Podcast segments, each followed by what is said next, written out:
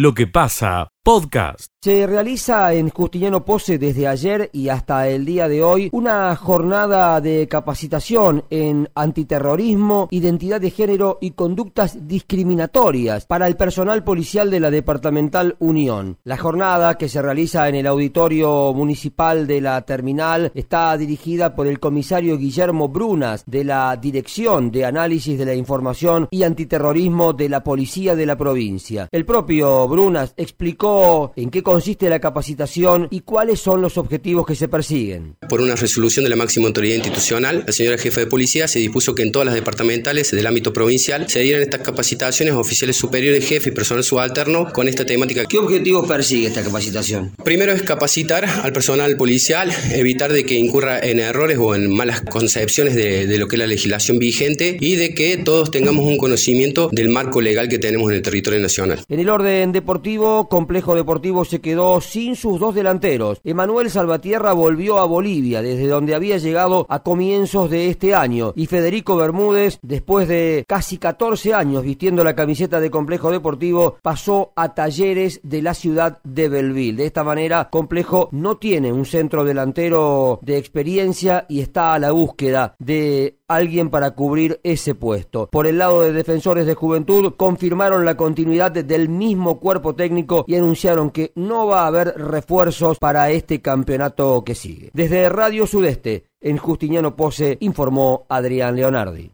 Escucha lo mejor de lo que pasa.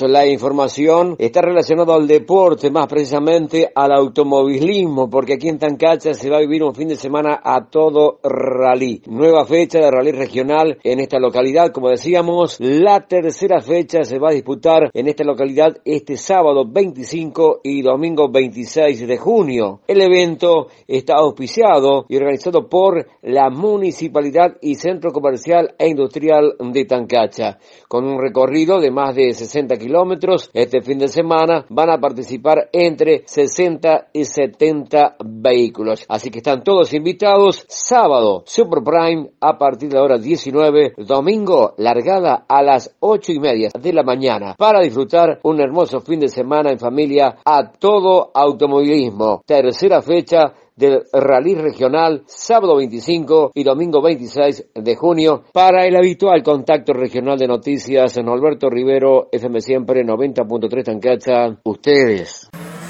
Escucha lo mejor de lo que pasa. Una información sanitaria importante que proviene del hospital de nuestra ciudad de Belville. Vuelve la fiebre hemorrágica al departamento Unión. Se confirmaron dos casos, uno en Belville y otro en La Borde, precisamente en el centro médico chagásico. El doctor José María Ruiz, director del Hospital Regional Belville, en conferencia de prensa pidió a la comunidad extremar las medidas de prevención en la limpieza en lugares donde puedan proliferar las vinchucas y los roedores portadores de este mal, ¿no? Así que no hay que confundir los síntomas que son muy similares a los del COVID-19. Bien, eso es todo. Precaución entonces por el tema de la fiebre hemorrágica argentina. Hay vacunas suficientes en los lugares adecuados para ir a solicitarla y colocarse las vacunas por la fiebre hemorrágica argentina. Luego. Escucha lo mejor de lo que pasa. Dos hechos eh, que tenemos que hablar de daño que ocurrió en la jornada de ayer. Uno, pasado la hora 16, en calle Mendoza al 3000, hay un hombre de 40 años fue detenido por la supuesta autoría del delito de daño. Todo debido que momentos antes esta persona detenida se hizo presente en la vivienda de su expareja, provocando daño en una motocicleta propiedad de un hombre de 27 años domiciliado en ese mismo lugar. Y pasada la hora 19, Miguel, en calle Bolívar, esquina 25 de mayo, queda detenido un hombre de 23 años por la supuesta autoría del delito de daño, todo debido a que momentos antes esta persona se encontraba realizando tareas como limpio vidrio y comenzó a ocasionar molestias y daños a un automóvil marca 4K ante la negativa de una conductora de no darle dinero, provocó algún tipo de incidente. La mujer tiene 52 años y esta persona que ocasionó este problema tiene 23 años, fue trasladado hacia la sede policial. Escucha lo mejor de lo que pasa. Gustavo revela que el secretario general de la Federación Cordobesa del Transporte nos va a ubicar en este contexto. ¿Cómo está, eh, Gustavo? Buen día, muchas gracias por atendernos. Buen día, ¿cómo le va a usted? Pero muy bien, muy bien. A ver, esto, eh, ¿para qué sirve el 15%? ¿Para calmar las aguas? ¿Para solución definitiva? ¿Para qué? No, esto es un, un 15% que se logró ayer este, para ir eh, normalizando algo de lo que está pasando de esto. Gracias a Dios se pudo lograr un 15%, no es lo que queríamos nosotros, pero bueno, se va trabajando con una mesa abierta de negociación, que si esto sigue, lo juntaremos esta semana que viene o las veces que sea necesario. Bien, bueno, y los demás eh, colegas, hay gente que está haciendo paro en otros sitios del país, ustedes se solidarizan o como consiguieron el 15, ya siguen trabajando sin mirar para otro lado? Eh, ¿Sabe lo que pasa? Que no es mirar para otro lado, que donde están haciendo paro, la cosecha ya terminó. En cambio nosotros acá en Córdoba ah. estamos con la cosecha de maíz que, que, que es necesario levantarla, por eso también estamos buscando eh, puntos de acuerdo para, para levantar la cosecha. En otros lugares eh, ya han terminado la cosecha, ellos no tienen cosecha. Tucumán, pasa lo mismo. Tucumán, por ejemplo, ¿no están en plena cosecha con la caña? No no lo sé bien a eso. Sí, eso puede ser con la caña, sí. Yo le estoy hablando de, soja y maíz. Correcto. En ese sentido. ¿Me entiende? El maíz de segunda nosotros los queda todavía un mes largo de cosecha. Y, bueno, este, por eso le estamos buscando el, el, sentido a las cosas de ir con reuniones y ir paso a paso. Si esto, la tarifa que sacamos nosotros eh, para la semana que viene, eh, eh queda desactualizada, van a tener que volver a conversar. Exactamente, así quedó en, la mesa de acuerdo en que queda la mesa abierta. Ahora fíjese, ¿no? Eh, Gustavo, fíjese que estamos yendo, estamos trabajando semana a semana. Qué, qué, qué situación, ¿no? ya los ha pasado otras veces, otros años los ha pasado, no como este, que con esto del, del gasoil, pero nosotros hemos tenido otros años que antes usted se, se reunía, la, la reunión de tarifa era una vez al año y hay años que lo hemos tenido que reunir cuatro veces y este año no sé cuántas van a ser, la verdad, de lo que queda del año. Bueno, por lo menos se, van, se siguen viendo las caras un poco más seguido. Sí, sí. es, el lado positivo. Y mientras tanto, ayer, por ejemplo, nos, oyentes nos mandaban mensajes que en el fin de semana largo habían viajado a distintos puntos del país y en La Rioja, por ejemplo, eh, venían consiguiendo gasoil más o menos. Cuando entraron a Córdoba, chao, se quedaron sin gasoil. Y otros me decían, camiones que viajan hacia la zona de la frontera con Chile, no dejan de pasar, todo van, van, van, van, chilenos, paraguayos. ¿Cómo hacen esos vehículos? Bueno, ellos consiguen gasoil, es lo mismo que en Buenos Aires, la provincia. ¿Dónde consiguen? ¿Acá en la Argentina? Sí, sí, hay gasoil. Y le pagan, le pagan el litro más el litro, paga autorizado por el gobierno. Y sí, vio cómo es. Eh, eh, lo que pasa es que por ahí este eh, se abusa, la gente se abusa también de, que el gasoil lo quieren llevar a un precio y, y, y, por eso lo están haciendo falta para levantarlo y se abusa la gente. Mm. bueno, ¿Quién es la gente? que sea, ¿Quién es la gente? ¿Los estacioneros? ¿Quiénes son? Los estacioneros, hay ah. muchos estacioneros que, que, que lo tienen y, y, lo retasen y, y, y lo, lo suben el precio, se aprovechan de la situación. ahí está la Imagínese usted un camionero que cargó y, y, tiene aquí un viaje de 400 kilómetros, se hacen 7 horas. Hoy ah. en día los camioneros nuestros están echando de 15 a 20 horas porque ah, tienen que ir esperando para echar gasoil. Claro, y en esas 15 horas se cargan gastos de comida, tal vez de descanso, bueno, en fin. Eh, todo, se pierde uno, imagínese en 7 horas, eh, vos vayas a hacer el viaje, es el doble, y hay veces más del doble. Escucha lo mejor de lo que pasa. Recolectan el aceite usado para por las viviendas, esto es en Villanueva, y lo reutilizan. Bueno, Alexi, uno de los integrantes de este emprendimiento que desarrolla esta iniciativa, lo explicó aquí a Radio Villa María. Lo vamos a escuchar atentamente. El emprendimiento se llama 3R Servicios, bajo las 3R que se utilizan para la economía circular, reducir, reutilizar y reciclar. Vimos una necesidad que acá en, Villanueva se estaba tirando el aceite vegetal usado de cocina en las cloacas o si no en la tierra, digamos en un campito, para que tengamos una dimensión. Un solo litro de aceite vegetal usado, del que nosotros usamos, contamina hasta mil litros de eh, agua potable, digamos. O sea, imagínate la cantidad que tenemos que se está derrochando, digamos, porque la gente no tiene dónde tirarlo o no sabe qué hacer con este residuo. Desde este emprendimiento vimos esta necesidad, digamos, y eh, bueno, la empresa adquirió una pequeña máquina, digamos, que produce este, este residuo, lo transforma en biodiesel segunda generación, que posibilita a través de un proceso eh, una sustitución al gasoil con el mismo rendimiento por igual, por menor costo económico, digamos. Y bueno, la verdad que nos está yendo bastante bien por suerte, tenemos mucha recepción por parte de la, gente, le explicamos el proceso, cómo tiene que recolectar el aceite, esperar que se enfríe, digamos, y recién ahí eh, filtrarlo a través del mismo y, la empresa se lo pasa a buscar ahí en Villanueva. ¿La gente colabora o no? Muchísimo colabora. Eh, ya hemos tenido muchos vecinos, los cuales tenemos de que tienen muy poquito hasta que tienen mucha cantidad, digamos. Así que bueno, hay un poco de todos los vecinos se, están, se entusiasman mucho, le explicamos el motivo y de la cual la empresa no tira nada porque todo se reutiliza. Eh, el aceite para hacer el tema del biodiesel, a su vez se puede sacar desengrasante para cocina, para hacer, y también a través de la máquina que se utiliza se saca glicerina para hacer eh, jabón. Bueno, ahí está, presentado entonces este proyecto de la mano de tres trabajadores, ahí habló Alexis, y que también lógicamente van por casa de familia, como si también en negocios del casco céntrico de Villanueva. Escucha lo mejor de lo que pasa.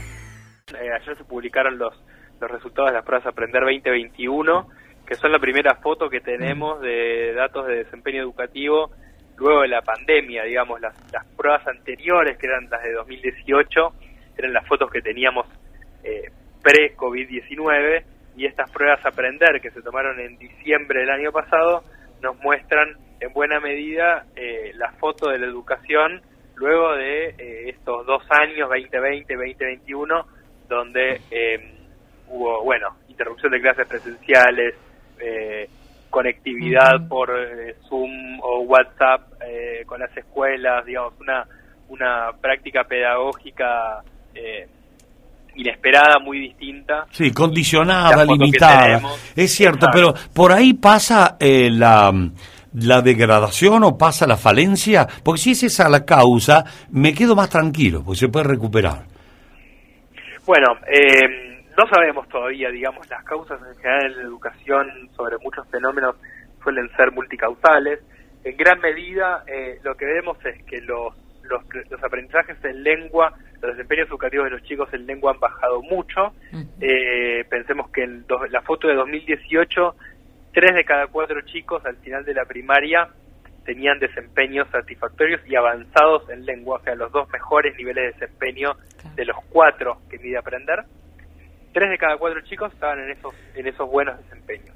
Ahora, en 2021, dos de cada cuatro, o sea, bajó a la mitad. O sea, ahora la mitad de los chicos están en esos niveles, muy parecido a matemática. Matemática ya estaba en la mitad de los chicos y sigue estable ahí en, en más o menos el 50% de chicos con niveles eh, satisfactorios o avanzados en matemática. Entonces hay una baja fuerte en lengua y una estabilidad en matemática en niveles bajos.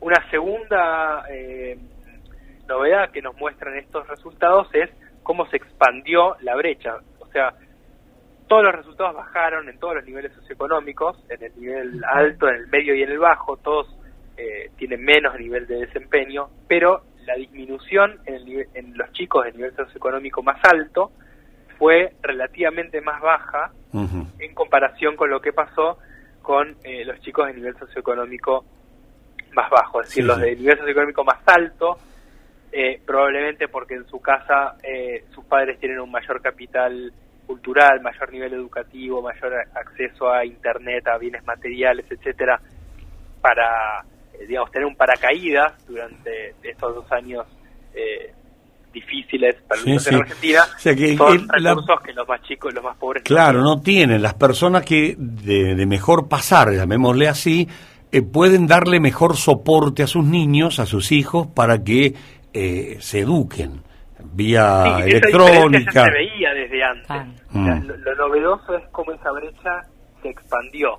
Y, y respecto a lo que decías, el desafío que va a venir ahora, que ya viene desde, desde este ciclo lectivo, es cómo recuperar los Claro. aprendizajes y cómo poner más recursos, más esfuerzos, eh, más, digamos, cerebro también del Estado para eh, poder ayudar a los chicos que más sufrieron durante estos dos años. Hay en ciernes, he leído, eh, Víctor, seguramente ustedes como observadores de, de la educación, que en la secundaria están tratando de hacer algunas modificaciones, no sé cuáles son, porque no he podido leer todo, pero sé que están ocupándose del asunto.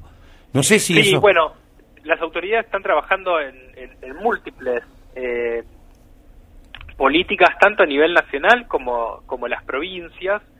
Eh, los resultados que contábamos recién son a nivel nacional. Recordemos que a nivel provincial todavía no se han publicado los resultados provincia por provincia.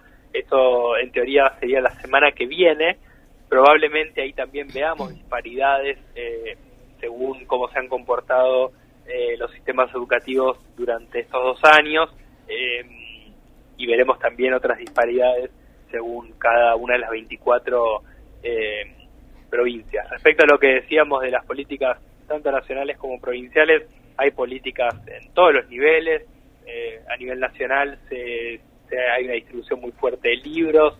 También eh, el Consejo Federal de Educación eh, viene trabajando el, el tema de la eh, ampliación de la jornada escolar de una hora para el nivel primario, o sea que las escuelas primarias empiecen una hora antes del turno mañana, terminen una hora más tarde en turno tarde. Bueno, son algunas de las políticas que junto a formación docente, junto a políticas de conectividad, están tratando de eh, recuperar de alguna manera lo perdido durante estos años. Bueno, a ver, una cosita que se me ocurre, Víctor. Eh, el hecho de que una persona, un alumno, un joven, no pueda expresarse correctamente, no lo pueda transmitir correctamente, no quiere decir que no sabe lo que quiere decir, porque si no sería más grave. Bueno, la- las pruebas eh, estandarizadas lo que miden en este caso es particular la sobre, sobre todo eh, eh, temas de comprensión lectora Mm. No no es un- una prueba que, que mida cómo se expresan los niños sino en particular qué comprenden los niños de los textos que se le dan o sea las pruebas estandarizadas a todos los chicos del, del país fue una prueba censal en las 24 provincias eh, con más del 80% de, de tasa de respondientes, de las tasas más altas de los últimos años. Eh, les proveen a los chicos una serie de textos, de ejercicios, etcétera, a todos los Sí. chicos los mismos y a partir de esos textos se les hacen diferentes preguntas. Ah, Entonces, lo que mide en particular son temas de comprensión lectora, de coherencia, etcétera, eh, no necesariamente de expresión oral o escrita. Así mide la comprensión. Es decir, si yo, tal vez algún, algún joven tenga dificultad para eh, decir esto, por ejemplo, Plan Platino te da 200 mil pesos y la primer cuota la pagás en agosto, porque Plan Platino es mi tarjeta. Les cuesta a los chicos decir esto sin leerlo. Ahora, ¿comprenden lo que está diciendo? Bueno, en parte la- lo, lo que nos muestran los resultados de las pruebas a aprender es que la comprensión de textos eh, es, es baja en el país y, y ha, y ha disminuido en los últimos años. O sea, pensemos que según estos datos, alrededor de la mitad de los chicos pueden comprender los textos, están en los niveles más altos de los cuatro posibles y la otra mitad está en los niveles más bajos. Bueno, habrá que trabajar mucho, ¿no? Y ustedes desde el observatorio, ¿qué aportan? Diagnóstico. Bueno, sí, desde- eh, Argentinos por la Educación es una, una fundación que trabaja desde 2017 en tres áreas principales, en datos, en colaboración social y en acuerdos. En el área de datos, que es el área del Observatorio de Argentinos por la Educación, lo que hacemos es, por un lado, en nuestra página web, en argentinosporlaeducación.org, publicamos datos estadísticos de los últimos 25 años, provincia por provincia, del sector público, del sector estatal, eh, por nivel educativo, por eh, nivel socioeconómico, a partir de datos oficiales del Ministerio de Educación de la Nación y de lo que proporciona cada una de las provincias. Entonces hay una plataforma de datos que si uno quiere mirar, por ejemplo, cuál es la tasa de repitencia en Córdoba en este momento, incluso por eh, departamento, ingresa a nuestra página web argentinosporoeducación.org y lo puede visualizar, descargar, compartir. En segundo lugar, desde el observatorio, otra cosa que hacemos es, al mismo momento que eh, reclamamos por mayor transparencia de datos educativos, es decir, que estos datos que conversamos se publiquen, se actualicen, se difundan, publicamos una vez cada dos semanas un informe sobre diferentes temáticas. En este caso, un informe sobre las pruebas a aprender. Hace unos días publicamos un dato sobre la promoción o no promoción, o sea, cuántos chicos pasan de grado o de año eh, a lo largo del tiempo en, el sistema educativo. Y cada, cada dos semanas abordamos una temática diferente con el objetivo de que cada vez más podamos hablar en base a evidencia eh, temas de educación, de esa manera generar eh, mayor debate y que las políticas públicas estén cada vez más informadas a partir de los datos para tomar decisiones. Escucha lo mejor de lo que pasa. Estamos hablando del edificio Alén que está ubicado entre calle Catamarca y calle Santa Fe. Día pasado nosotros hemos hablado con el fiscal doctor René que había ordenado en realidad que se trabajara, que se inspeccionara este lugar. Hace un ratito nada más acabamos de conversar con Gustavo Nicola, jefe del Cuerpo de Bomberos Voluntarios, y nos brinda algunos detalles de que las cosas no están bien y están faltando algunas cosas para este tipo de eh, edificio. Vamos a escuchar la palabra de Nicola que decía esto aquí a Radio Villa María. Estuvimos inspeccionando el edificio de la calle Alem donde se encontraron 16 irregularidades, sobre todo lo que es protección contra incendio y el plan de evacuación.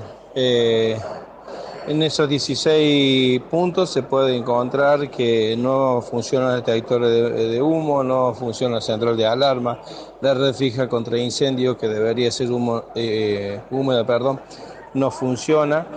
Eh, algunos extintores no se encuentran cargados, están despresurizados.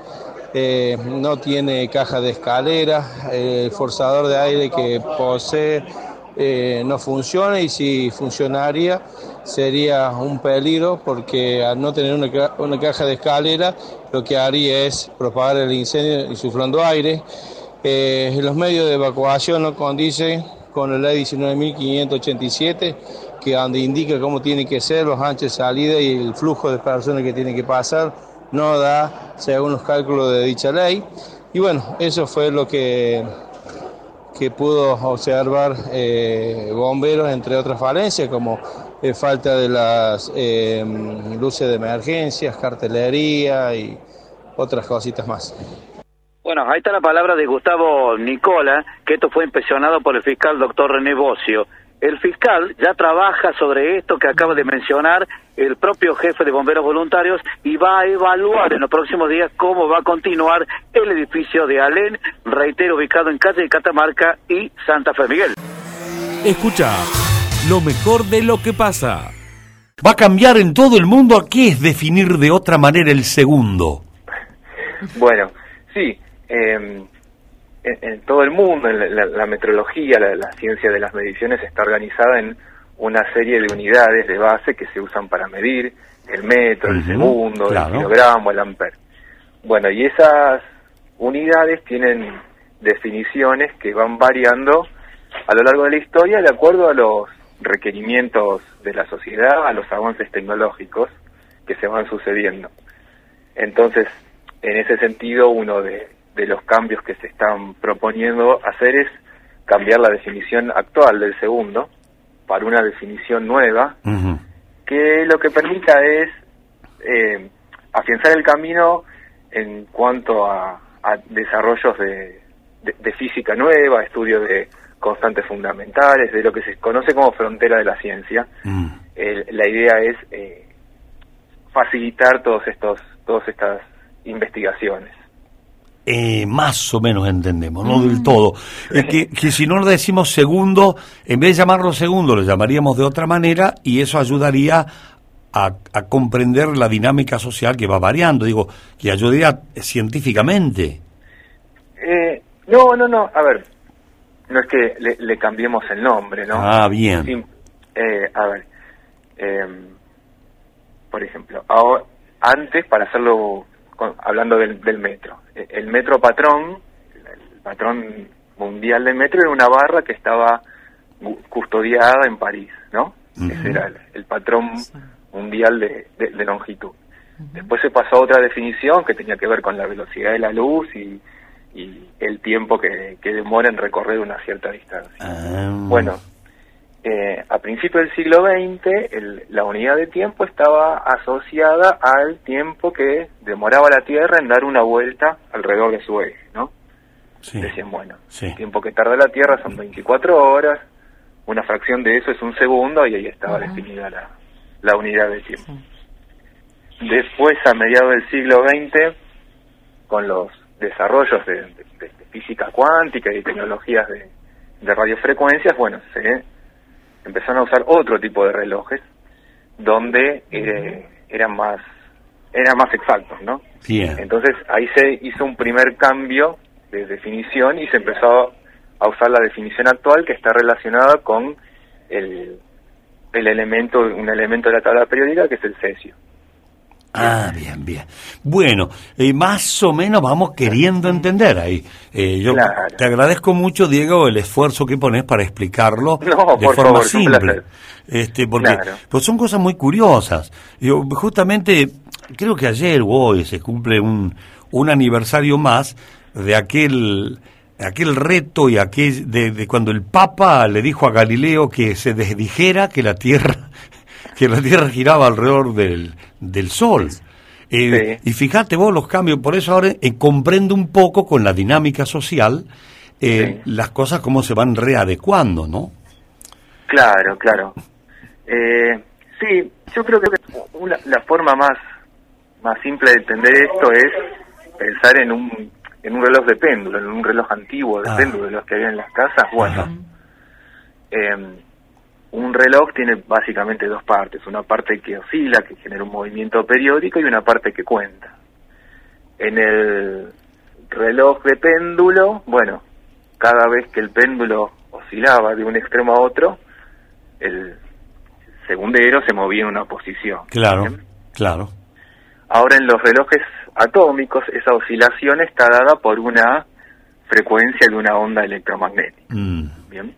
Y ahí se, hace esa, definición. Claro. Esa definición. Así que, eh, Diego, nos quedamos tranquilos que el segundo va a seguir siendo eh, de la misma medida, si no, no va, eh, lo vamos a denominar de otra manera a efectos de la tecnología industrial.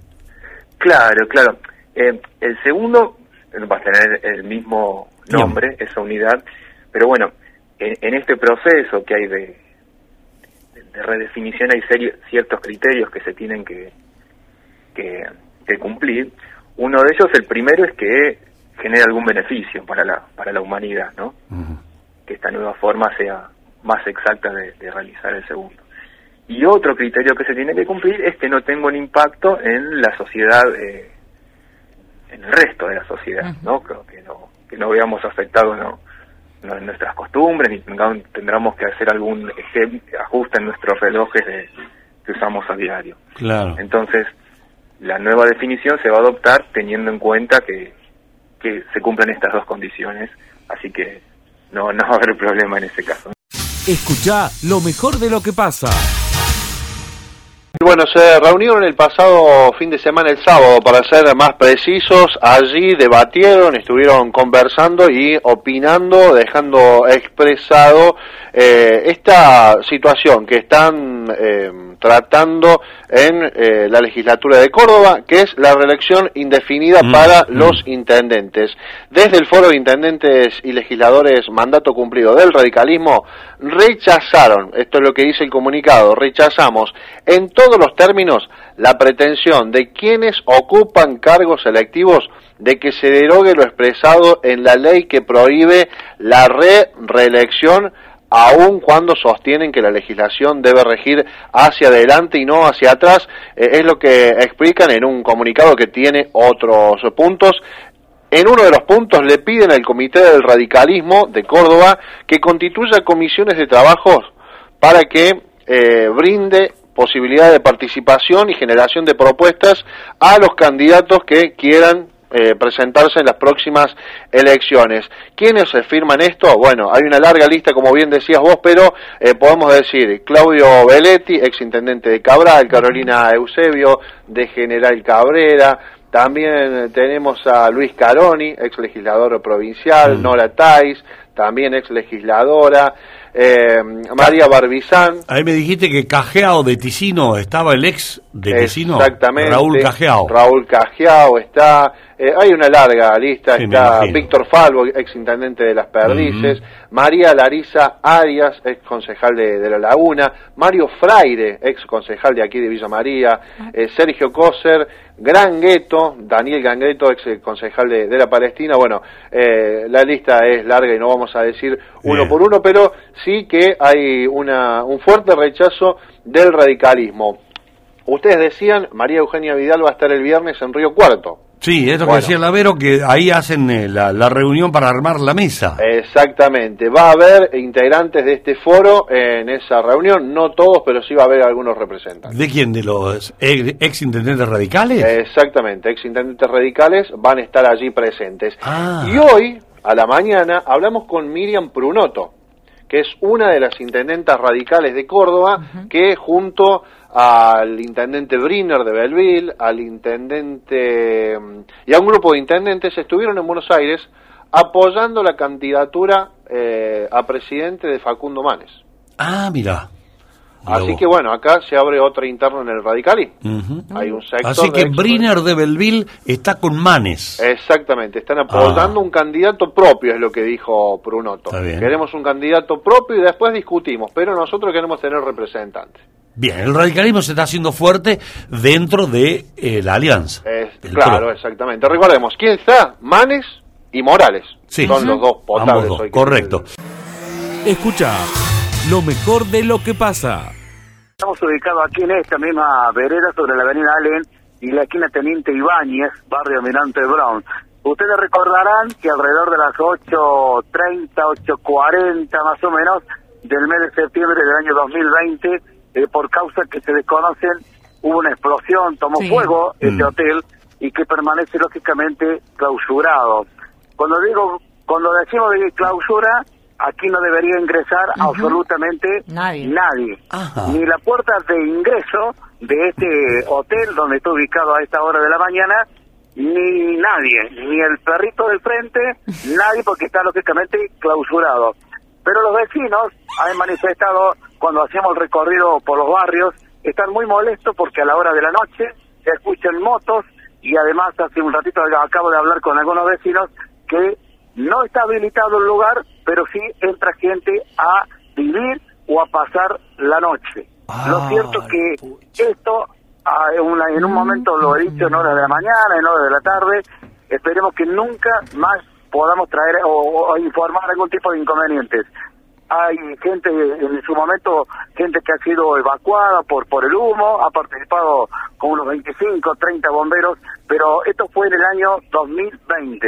Está clausurado y parece que por el costado, por la ventana, por la reja y por algún lado ingresa la gente, no por la puerta principal, pero están ingresando lógicamente eh, tarde-noche, a la mañana muy temprano se van y vemos que está ropa tendida eh, por alguna de, la- de las ventanas. Reitero, este hotel no está habilitado por el municipio. Ah, la perinola. No está habilitado, pero vive gente. O sea, va Señor, gente, lo toman cuando como... digo gente, digo familias. Cuando digo familias, también podemos encontrar a menores de edad. Che, pero es serio el tema, Marcelo. Porque, Muy serio, como, como bien dijiste, si llega a pasar algo, hasta el municipio va a ser responsable. Porque eso no está habilitado. Es muy serio, no tiene... Claro. Y aparte hay una desinformación, Miguel, porque viste que la mayoría de los oyentes que reportaban a través de mensajes decían, sí está habilitado. Mm. En realidad la gente vive, pero bueno, por lo que dice Marcelo, no está habilitado. No, no, si Marcelo Claro. dice, no, no está habilitado. Si Claro. no está habilitado, no lo está. No la se placa puede. de clausura la han sacado. Este, Sí, vemos claro. aquí le podemos hacer eh, arrimar un poquito, pero hay tierra, eh, pero por el costado este, ingresan que hay una puerta lateral que va lógicamente a las A las a las habitaciones. correspondientes habitaciones, ¿no? Mirá, que se cobije la gente por el frío y porque no tiene dónde ir, está bien, bueno, está bien que se cobije, pero pasa algo, o sea que se hay alguien tiene que velar por esas personas que buscan cobijo, pero que tengan seguridad. Claro, tal cual. Porque no. Y, y, quienes estaban al frente, es decir, este, responsable de este hotel, en su momento fueron recibiendo algún tipo de demandas por la gente que se quemó en, esa, en ese día. ¿eh? Escucha lo mejor de lo que pasa. Vamos a hablar, Miguel, de las pruebas a aprender, de los resultados que han eh, arrojado, ¿no? Respecto a los estudios que se han elaborado posterior A, las evaluaciones. Pero yo me quiero hacer algunas preguntas, ¿no? Y por eso recién hablaba de prioridades. Mm. Porque muchas veces cargamos sobre los chicos esta situación, es decir, los chicos no aprenden por esto, porque hay menos exigencia, porque no tienen ganas, porque, etcétera. Y se carga mucho sobre sobre tal vez los, los estudiantes y los docentes. Pero quiero hacerme algunas preguntas antes, ¿no? Y que tienen que ver con las prioridades. A ver, todos los chicos que han eh, hecho las pruebas a aprender y todos los chicos que van a la escuela actualmente, públicas y privadas, ¿tienen las necesidades básicas satisfechas? ¿O muchos de ellos tienen las necesidades básicas insatisfechas? Las últimas mediciones del INDEC dan que el 50% de los niños son pobres. Entonces, ¿cuál es la prioridad? Comer, tener ropa, eh, tener contención de tu familia o aprender la sintaxis en lengua. Entonces, si no tenemos resuelto todo lo otro, si no tenemos la comida, si no tenemos la, eh, el abrigo, si no tenemos la contención familiar, muy difícilmente podamos volcar en pruebas lo que hemos aprendido. Algunos dirán, sí, porque mi hijo tal vez no tiene estas necesidades eh, satisfechas, pero le va bien en la escuela, me parece bárbaro, pero deberían, creo que son los menos. Son los menos. Son los menos. La mayoría, el grueso, va a decir, a mi hijo le va mal o no le va tan bien, porque justamente no pueden comer bien, o tienen que ir al comedor, o tienen que ir a la copa de leche, o porque no tienen la ropa adecuada, o le falta la zapatilla o, tal vez eh, no durmieron bien en la noche previa, o, ven a, los padres cómo hacen proezas para poder llevar el alimento todos los días. Entonces, si el 50% de los chicos son pobres, ¿por qué vamos a pretender que el 90% sepa de sintaxis en lengua? Por eso cuando hablo de prioridades, me refiero a esto, ¿no? Yo creo que debería analizar, más allá del contexto general que pueda dar las pruebas a aprender, la particularidad de cada chico que hizo la prueba. Porque eso nos va a determinar muchas respuestas, Miguel. Descarnadamente has descrito un país miserable. Te escucha algún niño de la montaña o algún tambero que se levanta todas las mañanas y no es rico y va pobre a la escuela y sin embargo sabe expresarse, te va a decir, ¿qué? El hecho de ser pobre no quiere decir que no podés estudiar, si la escuela es libre, gratuita, pública. No, se puede, claramente, se puede y de hecho digo que habrá, hay casos que a los chicos les va bien, pero digo que en la generalidad... hay niños que hacen kilómetros. Claro, sí, sí, sí. A lomo de mula para ir a que, que en la generalidad, Miguel, si tuviéramos todos las necesidades básicas satisfechas, evidentemente estos resultados serían mucho mejores. De todas maneras, esos resultados son más abultados en los centros urbanos, donde la escuela está más cerca, aunque tengas el comedor lejos pero a la escuela hay que ir. Sí, pero yo entiendo que el niño, y en cierta parte comparto con Martín, que el niño que ve problemas en su casa, que se da cuenta que el papá no llega a fin de mes, que no tiene la comida todos los días, que no puede acceder a un montón de cosas, termina relegando, termina postergando la escuela para eh, poder eh, ayudar inclusive eh, en, el hogar, en la economía del hogar. Por eso vemos a tantos niños vendiendo la bolsita, eh, pidiendo hasta comida. La verdad que es un escenario, voy a decir, estos pibes realmente tendrían que estar en la escuela tendrían que estar en una plaza jugando, como lo hace la mayoría, no, no la generalidad, pero la mayoría de los niños y lamentablemente están ocupados en situaciones de adultos, ¿no? Que no le competen. Por eso, no solo es ir a la escuela para muchos niños, no solo ir a la escuela, sino es poder satisfacer todas esas necesidades. Además... Y además, perdóname, y además, ¿cuán educados son los padres? ¿cuán- ¿cuánta educación tienen los padres como formación? No educados en- de que anden haciendo cosas raras. Digo, ¿cuánta formación tienen los papás? Porque esto- es toda una cadena eso. ¿No? Sí, eh, desde el punto de vista de, de incentivar a los chicos para Claro. que prioricen la, la educación ¿no? en su vida. Eh, sí, Y- es verdad esto también. Y mucho- por lo general son realidades de pobrezas estructurales. de, de muchos De, eh, de padres pobres, claro, Claro. padres, abuelos pobres que trasladan Exacto. a sus niños. Y, y una pregunta más. Eh, ¿Por qué le exigimos y le pedimos a los chicos buenos resultados si nosotros, los mayores, los adultos, tenemos falencias por todos lados? Y la hablamos en la columna todos los días y la Mm. hablamos en la radio. A ver, nos, después de la pandemia, ¿qué dijimos? Vamos a salir mejores, ¿no? O durante No. la pandemia decíamos vamos a salir mejores. Bueno, les aviso que en economía, reprobado. En materia de solidaridad, reprobados. La cultura, reprobados. Sociedad, estamos cada vez peor. Lo vemos en el tránsito, para mencionar una materia. La política, todo el mundo peleado. O sea, ¿por qué a los chicos les vamos a exigir resultados cuando los grandes tampoco lo- los Mm. resolvemos a los problemas? Entonces, me parece que es tan complejo el tema que no solo incluye a los, a los chicos, sino también Sí, incluye sí, a todos, sí. ¿no? Es una sociedad. No se puede hacer reduccionismo solamente al- a los niños. Está bien, está bien. Pero te- ¿quién labura para ordenar todo? Porque cada vez nos vamos desordenando más.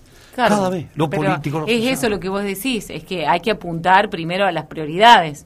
O sea, la prioridad de hoy que los pibes coman, que los pibes se vistan, que los padres tengan un trabajo digno. O sea, que tengan un trabajo su- eh, sostenido en el tiempo. Mm. Y ahí estamos los planes. Claro, un trabajo sostenido en el tiempo, ¿no? Que, Claro. que puedan darle dignidad a los pibes, que se puedan sostener por sí mismos y que eso se pueda trasladar de generación en generación, ¿no? Bueno, ¿cuál es la política pública que ha trascendido los gobiernos de Córdoba hace 30 años? El PAICOR. El PAC. ¿Debería existir el PAICOR? No, porque cada uno de sus niños, de los niños que van a la escuela, deberían comer en sus casas, ¿no? Claro, Con sus pero padres. fíjate, vos has puesto un ejemplo muy atendible. Yo soy de la época cuando se instaló el PAICOR y los políticos, en ese caso Ramón Bautista Mestre, lo pregonó como una gran bandera, lo cual era. ¿No es de Angelos? ¿De la época de Angeló, Miguel? Sí. Es de Angeló y después lo sigue Mestre. Sí, el que lo potenció fue, bueno, sí, fue, sí, de- del ahí en los años 80 radicales, claro, No exactamente. importa, yo metí un apellido y se me armó el... No, no quise decir eso, quise decir que esa herramienta creada debería haber sido circunstancial, no permanente. Todavía estamos valorando el PAICOR. No tiene que ser vergonzoso que todavía est- estés valorando el PAICOR. ¿Por qué? Porque han crecido más los pobres. Si se puso en un momento porque había 10 pobres para que comiesen. Resulta que el PAICOR sigue y hay 500 pobres. Eso es lo que nos tiene que dar vergüenza como país. Me parece. Bueno, las copas de leche son el mismo ejemplo Lo de- mismo. De, de una situación no formal. Hay cada vez más copas de leche en los barrios, algunas todos los días, otra una vez por semana. ¿Deberían existir las copas de leche? Claramente no. Porque bueno, a ver, existen porque ¿qué dice la gente, Verón? Vemos chicos pidiendo que deberían estar en la escuela, pero para muchos es más importante hablar eh, con un de un tercer baño y seguimos cada vez más cerca de los Mm. caños, dice como sociedad. Bueno, después tanto con el otro tema que lo vamos, el tema de la orina que vamos a ver después, que para no sacarlo de eje a Martín. Alanís, tomate un té de positivismo, te va a hacer bien. Bueno, pero simplemente estamos diagnosticando y es describiendo una Bueno, realidad. pero Claro. es un mal de nuestro país poner cosas paliativas y me voy, por ejemplo, se me ocurre, ¿no? La cosa de los impuestos, impuestos paliativos y que se perpetúan en el tiempo. Claro, impuesto al O sea, cheque. claro, tal cual, que fue, vamos a ir por unos meses, después por un año, después... Por eso le tienen miedo al de la riqueza ahora. Claro. se Porque quede permanente. es Claro. un mal de nuestro país esto, de las herramientas paliativas que después te quedan por años. Bueno, linda columna, tra- lindo tema trajiste hoy. Inclusive lo podemos seguir mañana. Si Dale, querés. lo seguimos mañana. La idea Porque es pensar un poco, reflexionar entre todos, ¿no? Está bueno, está bueno. Porque más allá de los números, el 44, el 50, qué sé yo, más o menos, lo importante es poder reflexionar sobre lo que nos Sí, pasa. señor. ¿no? Bueno, gracias, Bueno, Martín. muchas gracias, Miguel Ibero. Lo que pasa, podcast.